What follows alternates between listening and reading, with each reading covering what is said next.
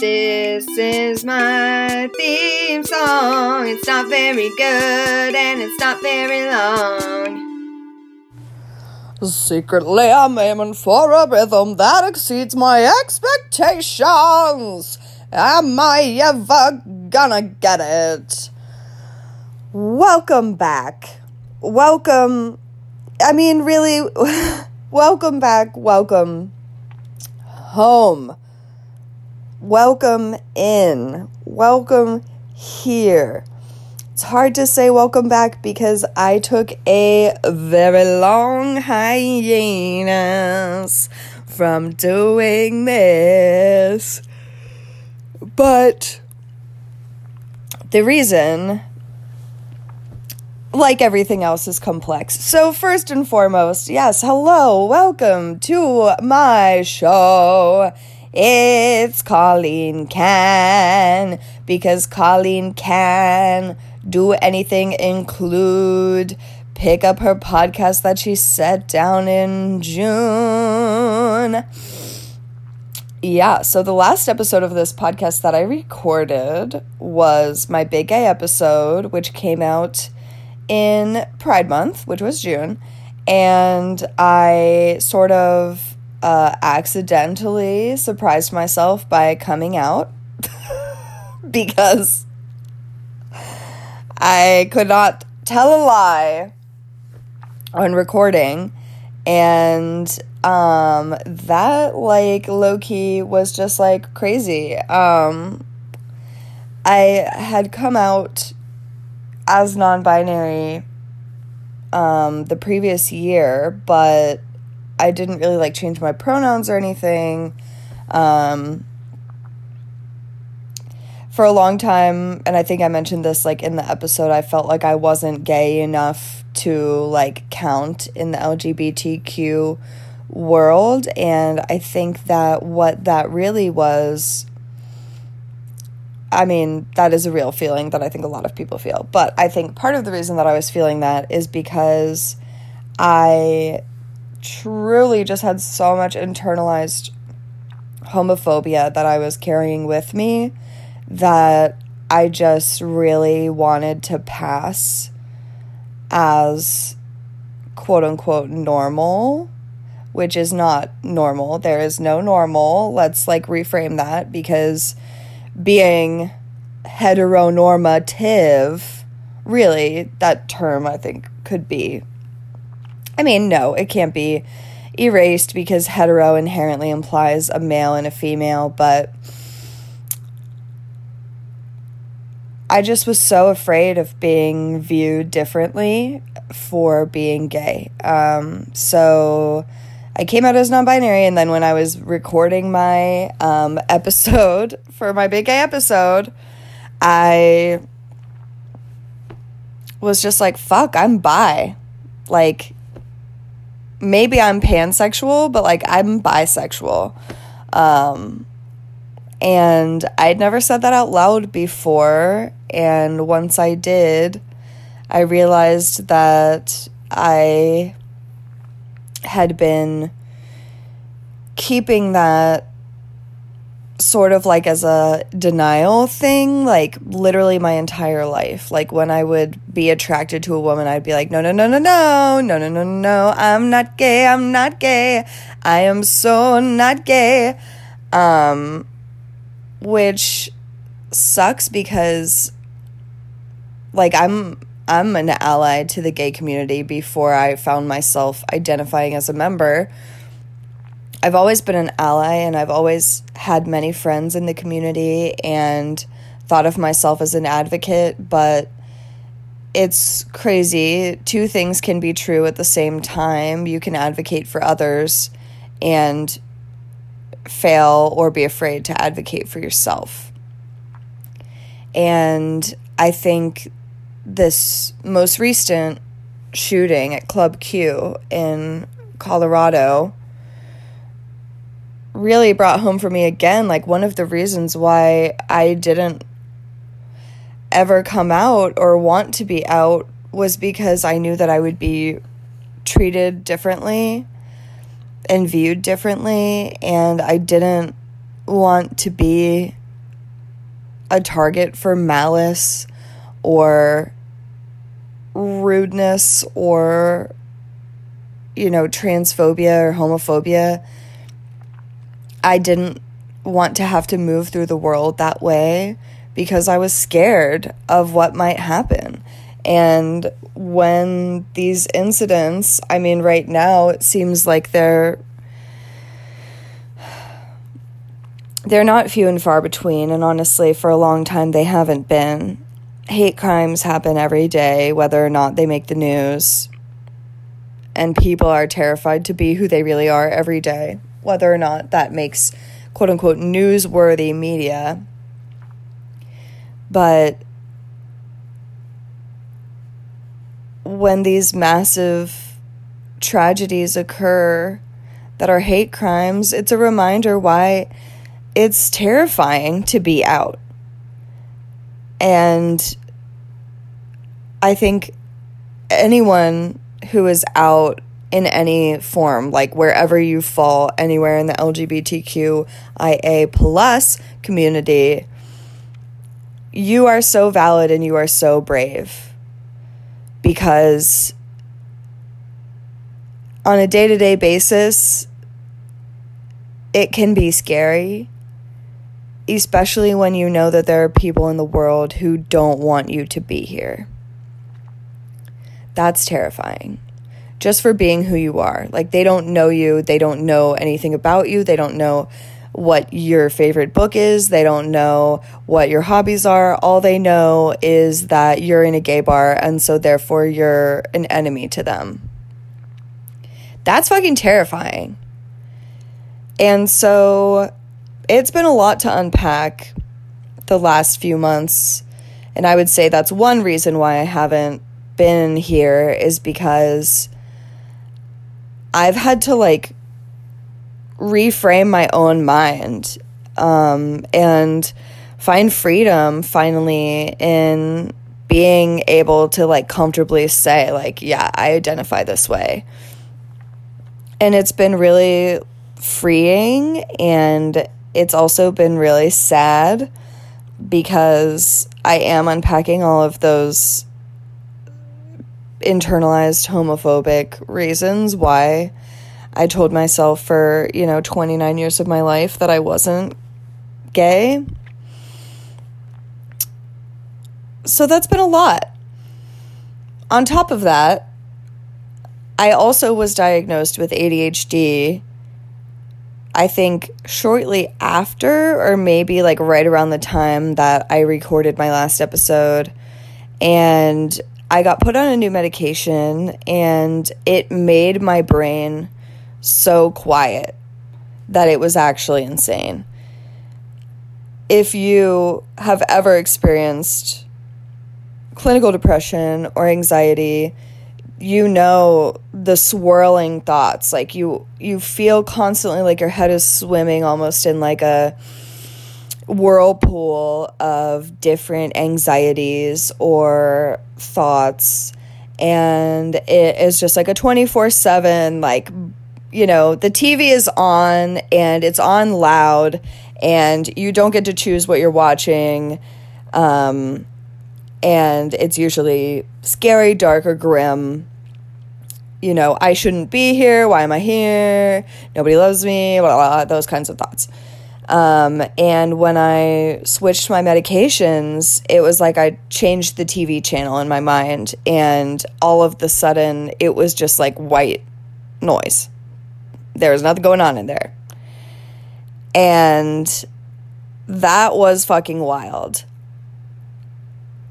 the fact that I have I consider myself to be somebody who is like pretty well versed in the mental health area. Like I've I've been seeing psychiatrists and psychologists since I was in my, you know, late teens.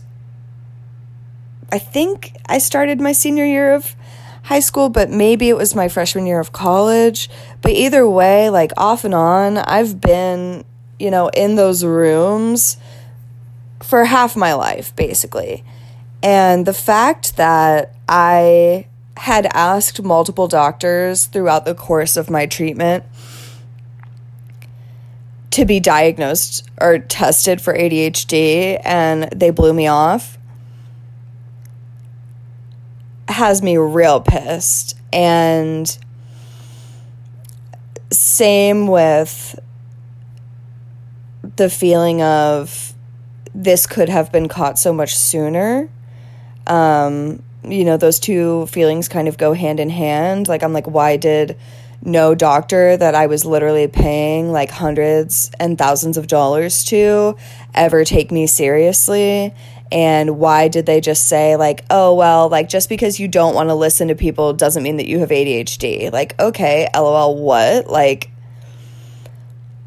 that's not right. That is not right, especially when I have two siblings who were diagnosed with ADD, ADHD, whatever letters you want to throw at it. In that realm, they were diagnosed, treated, and their depression was helped. But when I told that to my doctors, they said, well, that's them, but you just don't want to pay attention. So that's your thing, I guess. Also, like,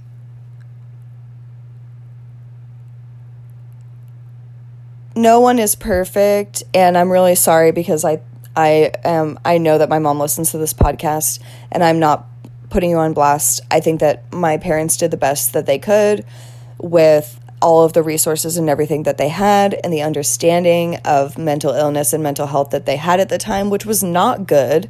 It was the early 2000s, and really, like, this stuff was not in like the public dialogue. Like, mental illness was still sort of something that was being brushed under the rug, or, you know, oh, we don't talk about the family member that's losing her mind, or whatever, you know.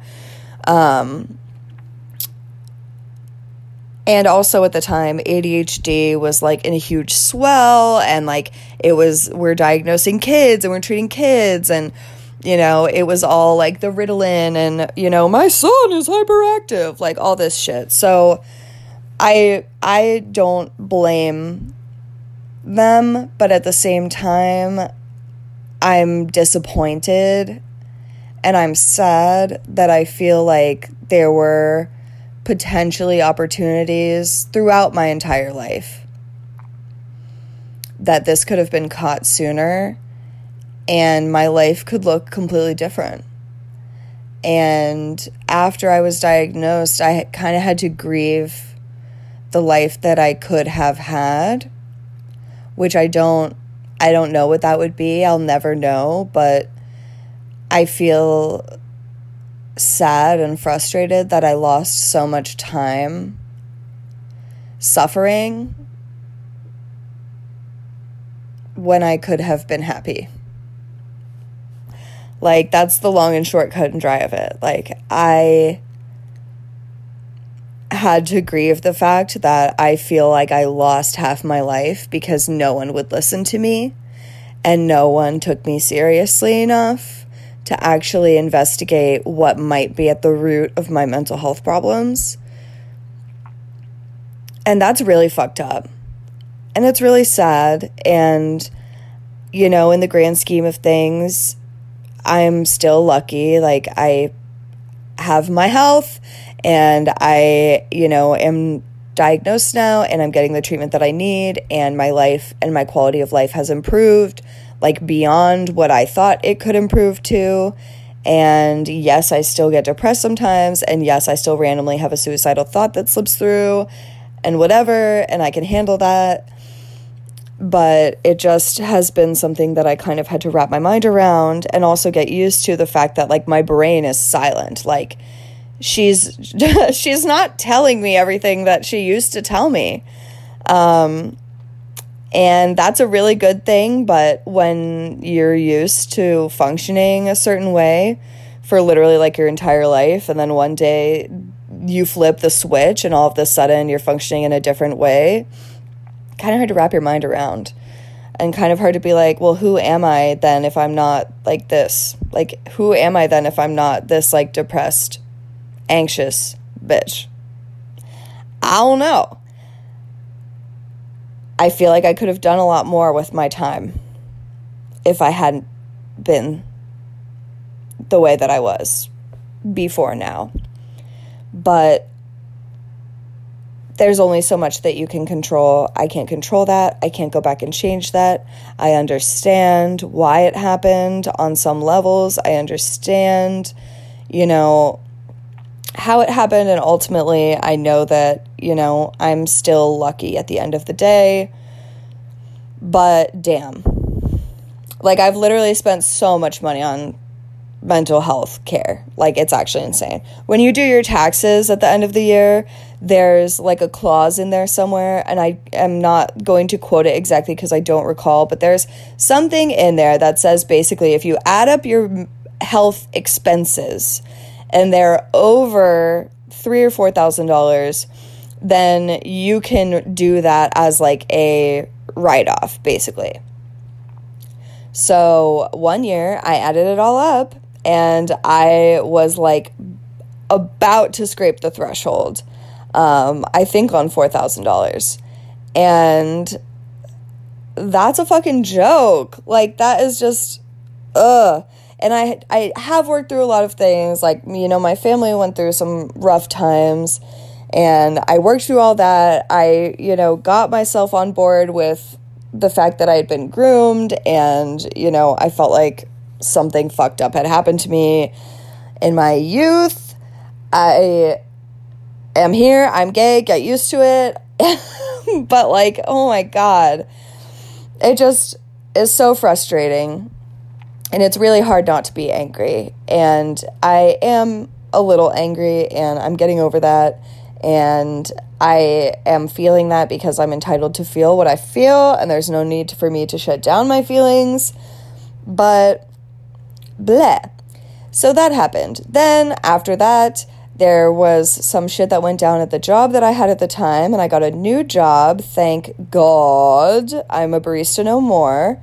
But um, I had like recorded this whole episode that I was going to release about some fucked up shit that my boss in the coffee shop was doing, and it was too hot and I couldn't release it because I didn't want to get in trouble or start shit or whatever.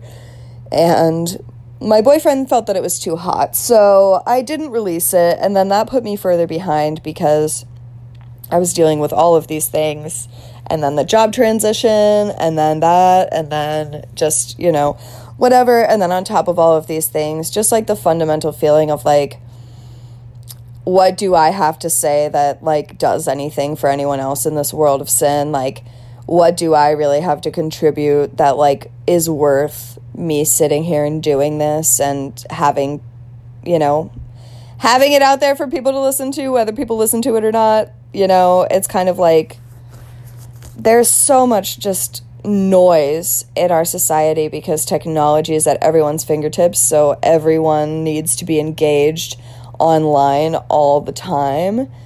And I think it would be nice if a few less people talked. but I did get a lot of really wonderful feedback from people who were enjoying this and were listening, and that meant so much to me. I think that's another reason why I stepped away for a while because I got freaked out because I was like, people are expecting things from me, people are liking this, like, ugh, like, ugh. Um, which is that's a good thing that's a feeling that i want to have that's you know i don't i don't want to be scared by the fact that what i'm doing is actually working and people are you know connecting and relating and feeling seen and mildly understood if that's something that i'm capable of offering to people so here we are i'll give the sort of cliff notes this has obviously this is like we're catching up. I've been away for a while. So this is this is the catch up redux on why Colleen went missing and then also sidebar some of the stories that I was going to tell Cliff noted because there really wasn't a need for me to have a 40 minute episode about going to court for my old boss. So I'm gonna break it down. I was working in a coffee shop downtown Cincinnati. Big homeless issue here. Lots of unhoused people in the community. And not a lot of resources really to support those people. There are a few shelters, but as you know, like the shelter system is not just like a, oh, I go here and like that's where I am. Like there are rules, there are regulations. It's a very stringent like system and it's very easy to be kicked out or banned from a shelter, etc., etc also like you have to get you have to physically be able to get to a shelter and a lot of people don't have transportation or the resources to get transportation. Um, also sidebar um, in case you weren't aware a reason that a lot of unhoused people struggle is because you need a driver's license in order to register for a lot of social services or things like that and they obviously cannot get an ID because they can't get to a DMV or to pay for one. Um, and also, you need a permanent resident residence on your license. Um, so, if you want to help the home the homeless slash unhoused community, I'm trying to do away with using the word homeless because I think that it is um, really stigmatized in a negative way. But if you want to help unhoused people, look in your community and see if there is an organization that is helping to get um, identification for unhoused people because that can be a really huge help that a lot of people don't realize is like a block to accessing care and resources, etc. So, anyway, downtown Cincinnati, we have a lot of unhoused people. We have a huge drug issue in the city um, both heroin and meth. I would say heroin is way bigger right now, especially because of the fentanyl crisis and everything that is happening in that world. So, heroin, I would say, is like the predominant drug, but of course, there's other things floating around. Um, it was summer at the time, so, um, you know, people were out and about. Um, people were hot, people were needing water, they were needing shade. Um, and they were coming into our business because there's food there, there's beverages there, there's air conditioning, there's public restrooms. There, you know, are plenty of customers that they can sort of ask for food, for money, you know, whatever. It's a great place for them to panhandle because there's so much traffic and you're bound to get multiple good Samaritans, you know, in one day who are going to get you something. So um, sometimes, you know, people would be outside and they would get a cup of coffee. Then the next guy that comes in, they get a sandwich. Like it really is a great place for them to be. But for the business standpoint, it is not a great place because you know, they can be potentially unpredictable if you don't know the mental health status of a lot of these people. Part of the reason that they end up unhoused is because of a mental health crisis or a substance abuse issue. And so a lot of the guests that we would see would be mentally unwell or just unpredictable. Um, or sometimes they would be on drugs. Sometimes they would be, you know, kind of in a dip between drugs. Um, and so it was scary. Like, you know, I have a lot of compassion for these people. And ultimately, like, I don't think that they are really doing anything wrong because they're in survival mode and they've been forced into survival mode by our society, which has just failed them top to bottom, front to back. So I have a lot of compassion, but still, it's scary because they would come in and they could be unpredictable. You didn't know what sort of state they were in that day.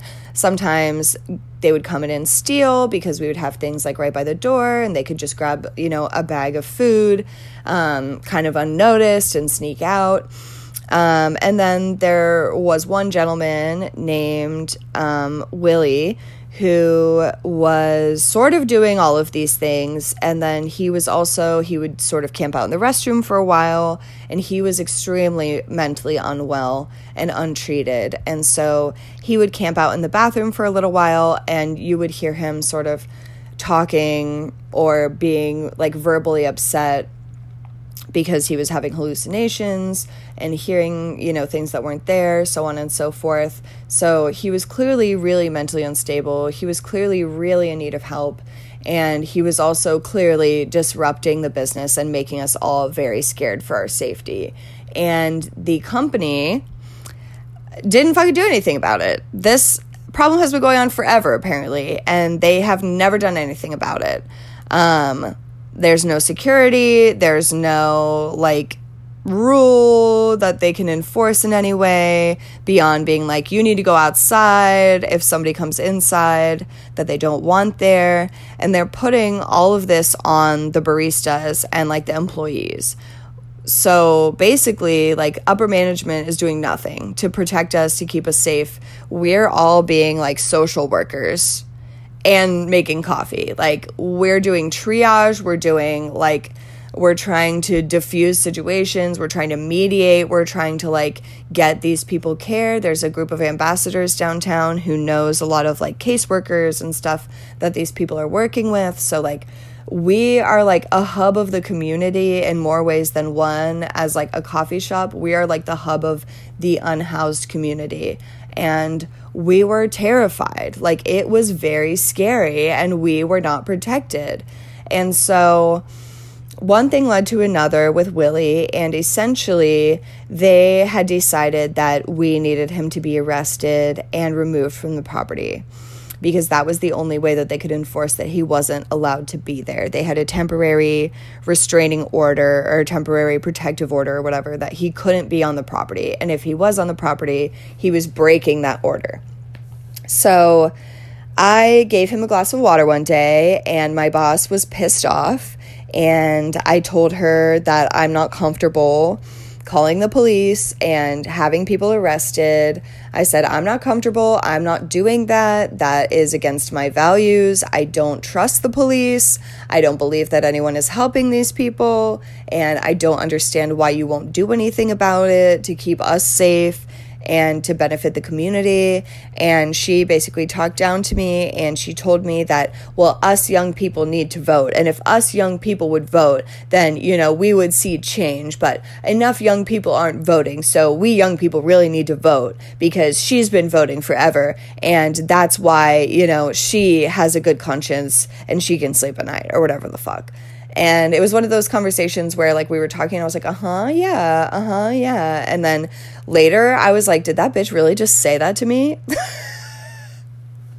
this is like a 50 year old woman, by the way. Maybe she's not 50, but she's older than me significantly. And you would expect her to be not the worst, but she was. So that conversation happened, and then on Friday, they sent out an email with his mugshot, a case number, all of his personal stats and information, and an order that says if any employee sees this man in the store this weekend, you have to step away from the bar and you have to call the police immediately.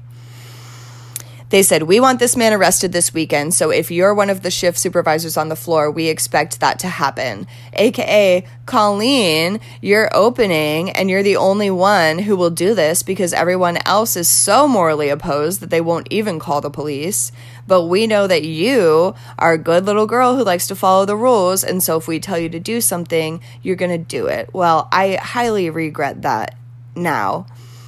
But yeah, I mean, if you set an expectation for me, I'm going to like meet it if it's job related because I want to do a good job and I want to please everyone. And I know that's not a good quality and I'm working on it, but that's just who I have been my entire life because I was a middle child and, you know, felt that I had to mediate my parents' divorce across my whole family.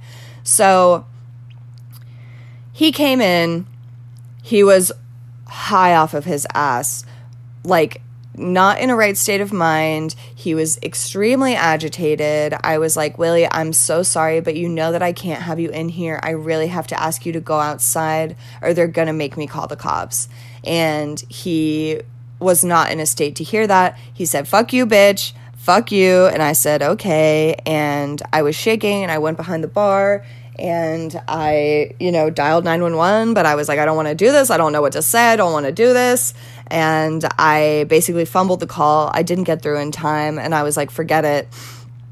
Um, one of our male coworkers that used to work at the store happened to be there. So he was like, You got to get the fuck out, man. And after causing like a really big scene and knocking a bunch of stuff over, Willie left. And I was like, Okay, all right. He was really messed up. So he will be back. He'll be back in the afternoon and he will more than likely be on a lower dip because he's going to come down from this high and he's going to get tired and sleepy. And I was right he came back around 1.30 and he went into the bathroom and he stayed there for you know about 30 minutes or so. I called the police and you know did what they wanted me to do which again i regret that deeply. I was assured that like nothing was going to happen to this man. I was assured that this man was not going to prison or jail. I was assured that he was going to be held like overnight for maybe a day or two and then he would be released. Well, that's not what happened at all. So, first of all, the police, I will say, like, they were very respectful, they were very responsible. Everybody was, you know, appropriate. Nobody was doing anything that I felt was, you know, violent or disrespectful of him. You know, he was muted, like, he was not aggressive or anything with them. So, like, everything went as best it could. And, like, I had good conversations with the officers that were on site so, like, as much as anything could, I felt like it went relatively well. I expressed my concerns for him and, like, my goals for this, which is just that, like, I want this man to get help. And so, like, if this is happening, then, like, this needs to be a conduit to help for him. And the police officers assured me, yes, absolutely. He's going to get care, he's going to get treatment you know, this is all going to be good for him. And I was like, okay, sure, if he's going to get treatment and he's going to be housed and potentially end up in a better situation, then sure, let's do this. Well, I get subpoenaed to appear in court um, like two weeks later, and I have COVID. So my boss texts me at 9 a.m., like the day that I'm supposed to be there. And I'm like, well, I can't be there because I have COVID. So thanks for nothing. So um, conveniently, I got COVID and then I went on vacation. So um, I went on vacation. And when I was coming back in town, my boss texted me the night before at like 7 p.m. and she said, Hey, are you in town? And I said, Yes. Why? I'm on my way back right now. And she said, You have a subpoena to be at court tomorrow at 9 a.m. And I said, okay, well, I don't appreciate finding out about this the night before when I have a legal obligation to appear. And also, you've scheduled me to be on the floor from nine to five. So, what are we going to do about that? And she said, okay, we'll see if you can find coverage. I'm sorry, bitch, what? I'm going to court for your ass because you made me call the police and get this dude arrested. And then you also want me to find my own coverage for your fucking store? No, no, no. So I did find, I tried to find coverage. I texted one person, they weren't able to do it. I texted my boss back and I said, they're not able to do it. So I'm going to go to court and you guys can figure out who's going to be at the store. And I said, also, I expect to be paid for my time that I'm in court because I am missing time that I'm supposed to be working on the floor for you. And also, this is like so far outside of my job description that it's actually fucking insane that you think that this is normal in any way. And this bitch was literally gobsmacked that I would say that, which is like hilarious to me. She was like, I was just so shocked. Like, I was just so taken aback by you saying that. And I was like, why? Nowhere in my job descriptions does it say that I'm responsible for protecting the safety of all of your guests and employees by having people arrested against my will. Like, nowhere in my job description does it say, be prepared to go to court as a witness to testify on our behalf. Also, we're not going to pay you for doing it. Like, what? The actual fuck? So then we get there, we wait forever, we, you know, talk to the public attorneys, we talk to, you know, one of the police officers who is a really nice guy. He's um, a man of color and he works in the forest and he's one of our guests. Um, husbands. So they were like, We know this guy. He's like here to kind of help us out. And he was a really great guy. And whenever I meet an officer um, that's a person of color on the force, I have respect for them because I'm like, You are trying to make a change from the inside out. And I respect that. Um, white officers, I don't trust your ass. If you're a woman, I trust you like 5% more than a white man. Anyways, So the the attorneys were great. They all were like, "We want this man to get help. We want him to get help. We want to put him on." Um, I can't remember what it was called, but it was like a, a mental health probation, basically, where he would be like in treatment. He would have a place to go to check in. He would be medicated, you know, like he would be getting help actively. And I really appreciated that the, you know, public attorney was really trying to do her best to help this man. And on, you know, in small defense of my boss, I will say that was her goal as well, but not really. Her goal was to get this guy out of her fucking business. Side, you know, side note, if she can get him a little bit of mental health care, but like that's not her priority. She doesn't care about that. What she cares about is covering her own ass. So we go into the courtroom I will say, you know, for every white man in there, there was a woman, so I felt okay about that. Um, there were a few people of color in the room, but mostly everybody was white. Um, and ultimately, the judge wanted to give that probation, but Willie unfortunately had so many prior charges, I guess you would say, that unfortunately he had already been offered those resources and he was not able to meet the guidelines that were required to continue as part of the program.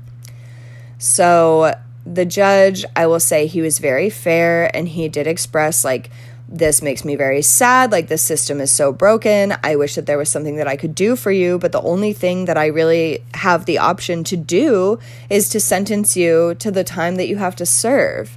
Um so he ended up serving, you know, time served. He'd been in um, jail, I think, for about 14 to 20 days at that point, um, and three additional months um, for breaking the protection order. So he didn't get any help.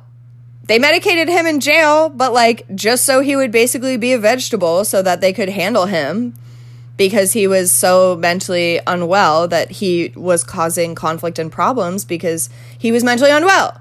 And instead of diagnosing him and treating him and giving him comprehensive care, they were like, we'll just drug this guy and then we don't have to deal with him. And then when he gets out of jail in three months, he'll go right back to the street. He'll go right back to being mentally ill and unmedicated. He'll fall right back into his substance abuse. And, you know, our hands are clean because that's America. So that's exactly what happened. Um, I saw him on the street when I was on my way to my new job, and he was walking out of the same coffee shop that I used to work in, and it sucks. And what they wanted me to do, and I really need to wrap this up because I am recording this in the morning and I need to get going to work. So, what they wanted me to do was they wanted me to file for a civil protection order, which, yes, is a stalking order. That's a restraining order. They wanted me to file that against him, me personally, because you can't do it on behalf of a business or a location. You have to issue a stalking order for a person, and then it protects the place that that person is in. So, they wanted me to do this because they, my boss and manager, were not in the store enough. And I was in the store most often. So it would make the most sense for me to have the protection order so that the building would be protected if I were in it. And they pressured me to go upstairs and file for this. So I went upstairs and I filed for it. And when you file a civil protection order in the state of Ohio, um, you have to appear in court before a judge to get it approved and like into action. It does not become a thing until a judge signs off on it and says, yes, okay, I grant this order. So I never did that because A, fuck you, B, absolutely not, C, what's wrong with you, D, I Googled what the legal ramifications of breaking one of those orders is. And the temporary um, you know, trespassing order or whatever that was against him was like a fourth degree misdemeanor. He got, you know, two months in jail and they waived his, you know, $250 fine or whatever. But if you break a stalking order, it's a first degree misdemeanor, which means that you're going to serve about six months to a year in jail and you're going to be fined over a $1,000.